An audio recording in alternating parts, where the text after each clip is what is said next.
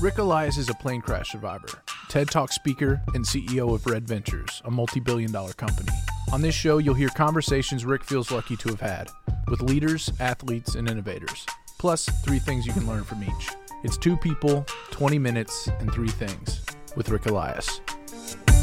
On this bonus episode of Three Things, Ric talks with NBA Deputy Commissioner Mark Tatum during All Star Weekend in Charlotte. They'll talk about how sports betting will change the game, what the NBA is doing right, and what the NFL is doing wrong. And Steph Curry finally coming home to play in Charlotte. This is Three Things with Ric Elias. As you all know, Mark has been in the NBA for 20 years. He's the deputy commissioner. He's also the COO, uh, and we're going to go all over the place. So if you love hoops, you're in for a treat. so, Mark, you, you got to the NBA 1999. So, how has the league evolved in 20 years? So much has changed including how the game is played, right? Clearly, even in the last couple of years, mm. the advent of the three, where Brook Lopez, a seven footer, who up until you know a year ago never took a three-point shot in his life is now one of the leading people of attempts of three-point shots. So from big men taking three-point shots to the speed of the game, largely in due part to a lot of the rules changes that we implemented to speed up the game. I think that's one big part of it. I think the second big part is the influence of the international player back 20 years ago, there were a handful of international players, the Hakeem Olajuwons, for example, who had an impact. But you look at the, the league today, there's over 100 players who were born outside the United States. The, the presumed rookie of the year is Luka Doncic, who is having an incredible season. He was the EuroLeague MVP last year, playing for Real Madrid, and the immediate impact he's having on the league. Players like Giannis Antetokounmpo, who's in the discussion, the MVP race, he was the leading vote getter in the East, the leading vote getter. Think about that. So, and there's just a hope. The Ben Simmons, Joel Embiid, the list goes on and on for the amount of international talent that's having an impact in our league. So I think the globalization of the game is light years ahead of where it was. And then the last thing I would say that's really impacted our business and has changed is the advent of technology. There was no iPhone, there was no Facebook, there was no Twitter. There was it was really hard to consume NBA content and sports content back in 1999. And today, everyone around the world, no matter where you are, has access to NBA games, NBA content right in your pocket. So I think those are some of the, the major changes that I've seen in a short amount of time. I, I think that what you guys have done that has been so incredible is kept the integrity of the game, innovated, took risks, but you freed the game. Yes, I agree with that. And I think we have, we, to, you, you said exactly right, which is maintaining the integrity of the game, right? We're not talking about four point shots or, any, or, or schmucking it up in that way, but we do a lot of listening to who our fans are, to, to, what our fans are saying about the game. We do a lot of uh, talking to our actual players and our general managers and our coaches. And because we have an active competition committee that constantly evaluates, evaluates the game, and we actually use a lot of data. So I'll, I'll give you an example of how we're using data to really uh, impact some of the changes that we make on the court now.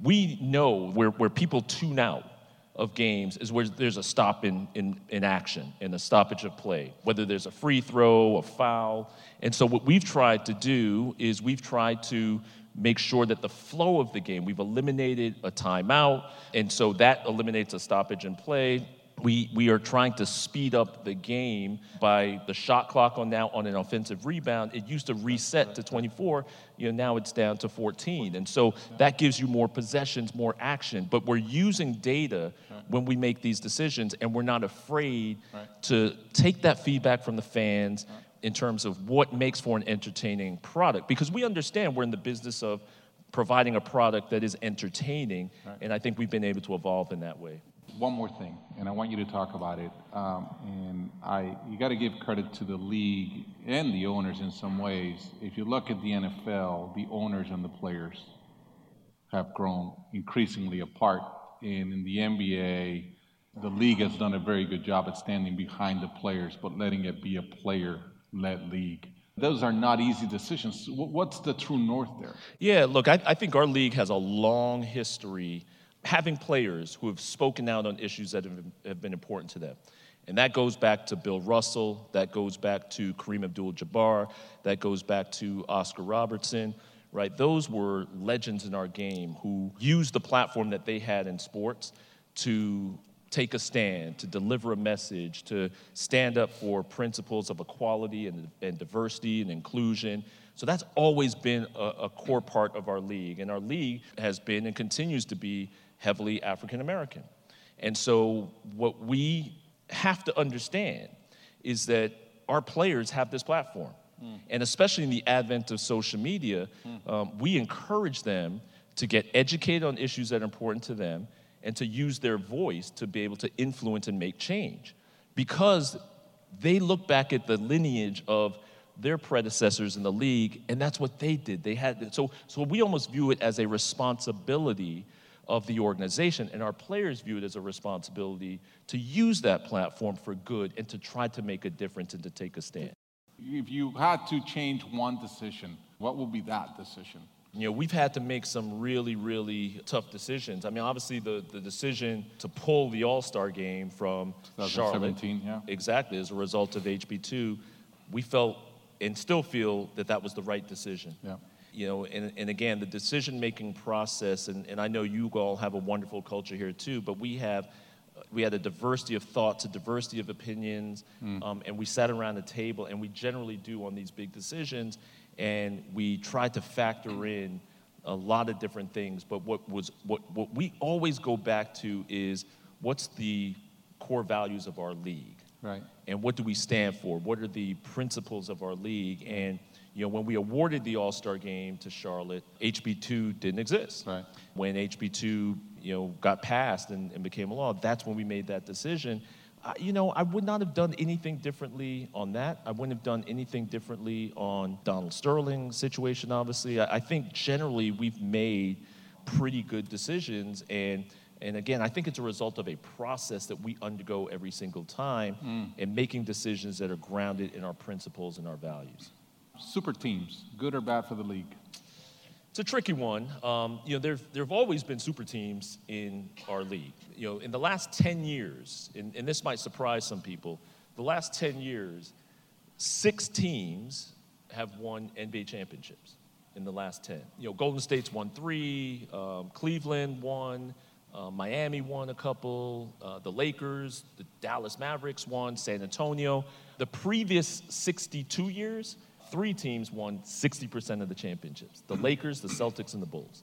So there have always been these super teams. And I would say that as a league, hmm. we certainly, our objective is to make sure that the talent is spread out throughout the league so that hmm. everybody has the opportunity to win. You know, we had a, a very unique situation that allowed Kevin Durant to go to yeah. the Golden State Warriors, where in that one year, that TV cap, contract yeah, that you talked about, we, because of the way our system works, when the, and the players get 50%, in that year when we did the new TV deal, there was a huge influx of incremental revenue. So that year, all the teams had more money to spend. So every team, in essence, right. could have afforded to have a Steph Curry, a Kevin Durant, and a Klay Thompson. We had proposed to the Players Association that rather than take the one huge lump sum, that they would still get the money, but that we would smooth it out over time so there would be a, a more gradual increase in the salary cap. They rejected that. So the result was that huge influx of money. Otherwise, right. our system would have not allowed for that to happen. I think the issue the league has, and it's, I don't think it's as what the NFL has, which is a hard cap. Right. I think the cap in the NBA is a complete sham. Right?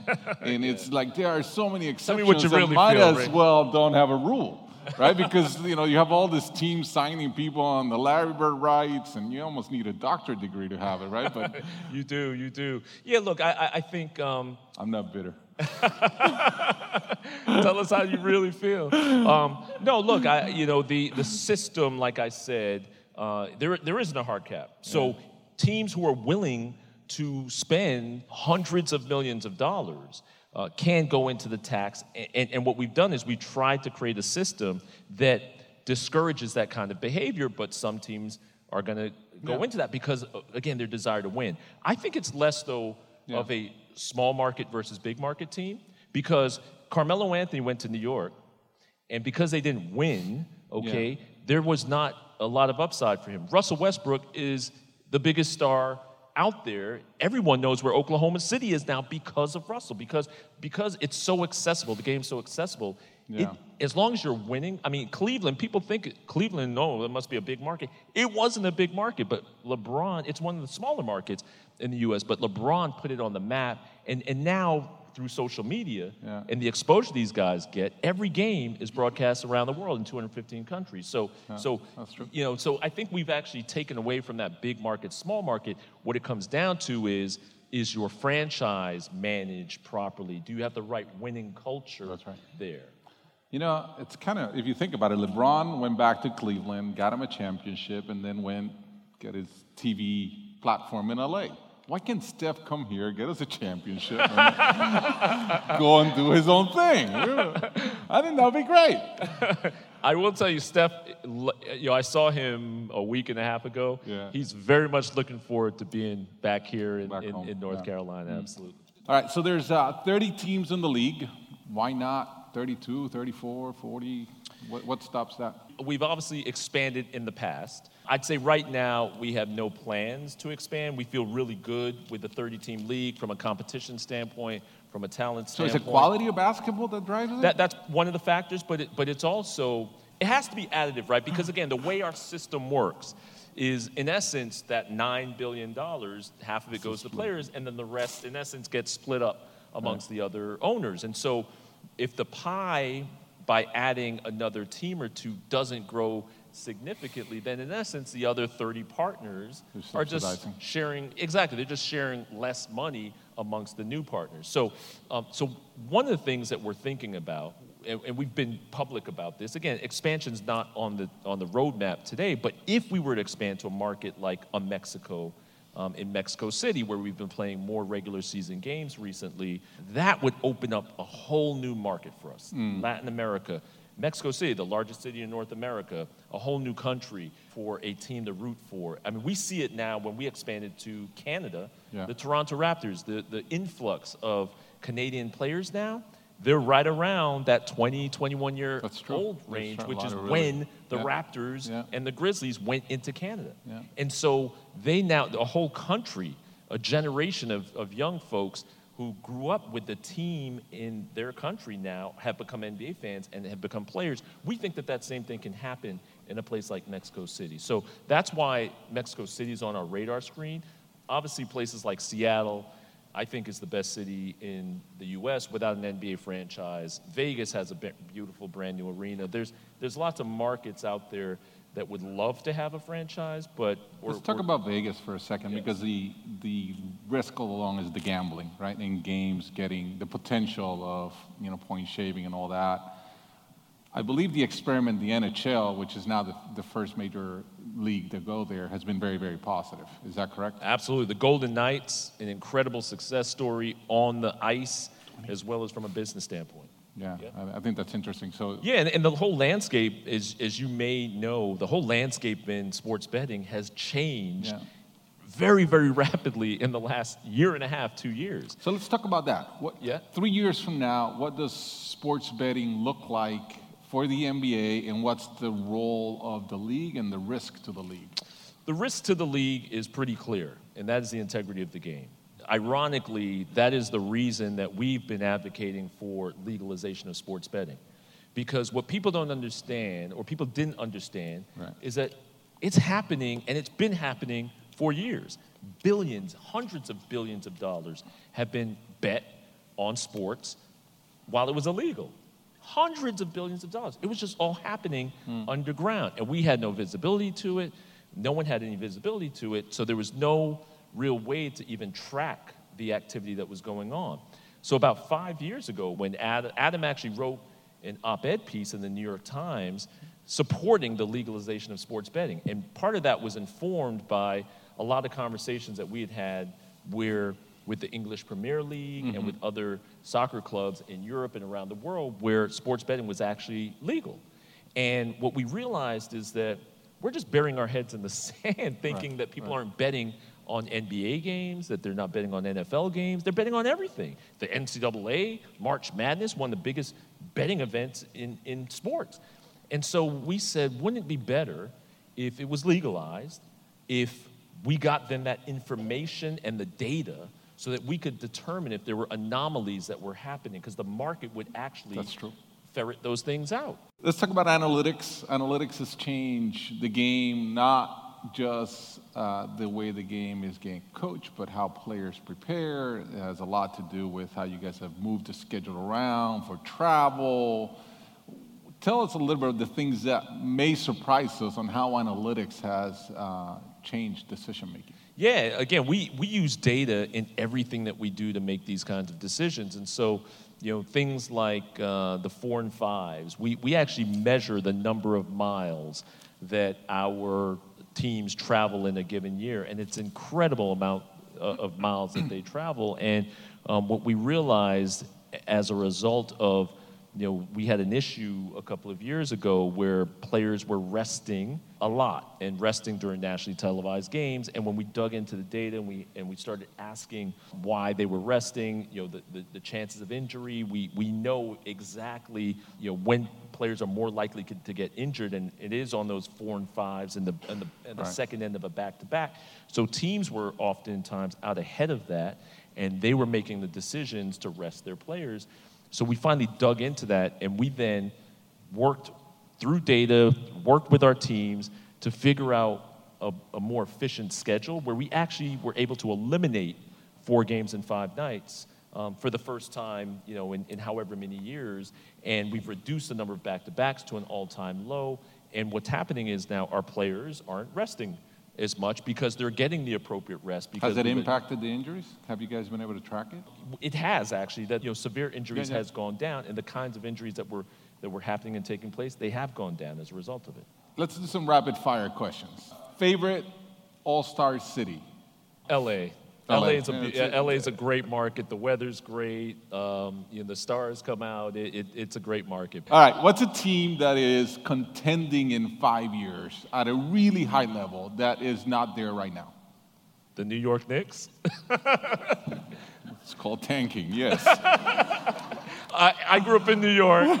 You know, what, lots of New York Knicks fans are going to be uh, are going to be uh, hopeful of that. Yeah, we're gonna we're gonna promote this podcast to all Knicks fans on Facebook. um, should high school players be allowed to come straight to the NBA? The short answer is yes. Yeah. You know, obviously we've evolved on this. We actually several years ago wanted high school players to have more years Two in college. Years, right? Two years. Yeah. Uh, the Players Association pushed back and that's how we end up with one year. For our teams, the rationale of why they stay longer is that you're making significant investments, in some cases, hundreds of millions of dollar investments in the future of your franchise by picking these players.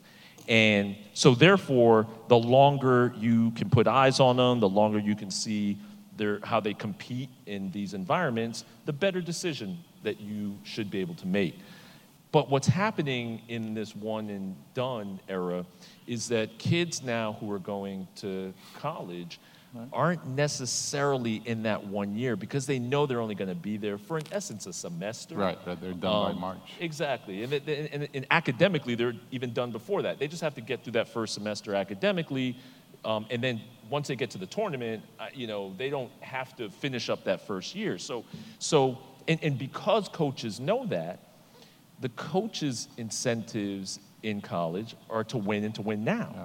Because they know that those guys aren't going to be there next year. So they're not necessarily developing the players in the way that we had hoped they would. Right. And so our thinking is what if we got those players at an early age? We know how to develop, how to train, how to get kids, um, young adults, young men and women, um, the be- how to get, get them better, how to nutrition, fitness, um, avoiding injury, right? Why not put them in our system earlier?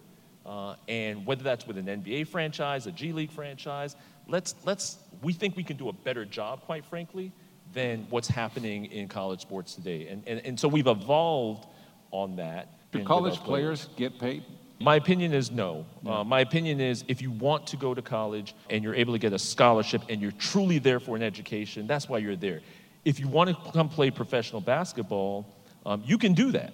You can do that at 18 years old. You can come to the G League, you can go play internationally. So to me, um, it is, and again, this is from somebody Yeah. who played uh, Yeah, yeah. college sports, not, not at the level that, that those guys did, but it's the same thing in baseball too. If you're, if I, if I had been good enough to get drafted out of high school, I could have made that decision that I'm either going to go get, get paid to play baseball in the minor leagues, or I'm going to go to college and get an education and get my education paid for. But to me, you know, they, they seem a little bit, a little bit different. LeBron or MJ? Well, MJ's my boss, so I gotta. he, he owns the Charlotte team, so I, I gotta say MJ. This week in MJ? I gotta say MJ. Um, look, I, I think one of the things that's so great about our league right now is that, um, and, and, and I really believe this. Like, it's a treat to watch these players play. these amazing. these players today, you're watching gen- once in a lifetime, once in a generation players. I mean, Russell Westbrook is doing things that no one else has done before in the game. Um, Yeah, other he than steals Will- rebounds from his teammates. James Harden, He's you know, insane. doing things that, that no one in the history of the game, LeBron James, like these, these guys are once in a lifetime players, and they're all playing in the league at the same time. Steph Curry, Kevin Durant, like Kemba Walker. I mean, the, the, the, the, there you go. Thank you, Mark. That was an amazing conversation today and a special one for me given the topic. Here are the three things I learned. Number one, by taking a more global view on talent, we can not only improve the game, but also include more people in the conversation.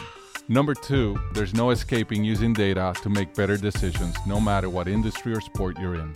Number three, when we come together on our platforms, in this case owners and players, the impact that they can have in society is that much greater.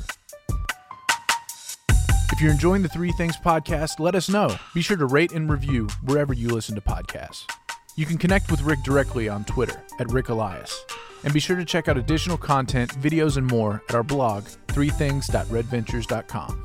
Next time on Three Things, Hindu priest and mindfulness expert Dandapani. Thanks for listening.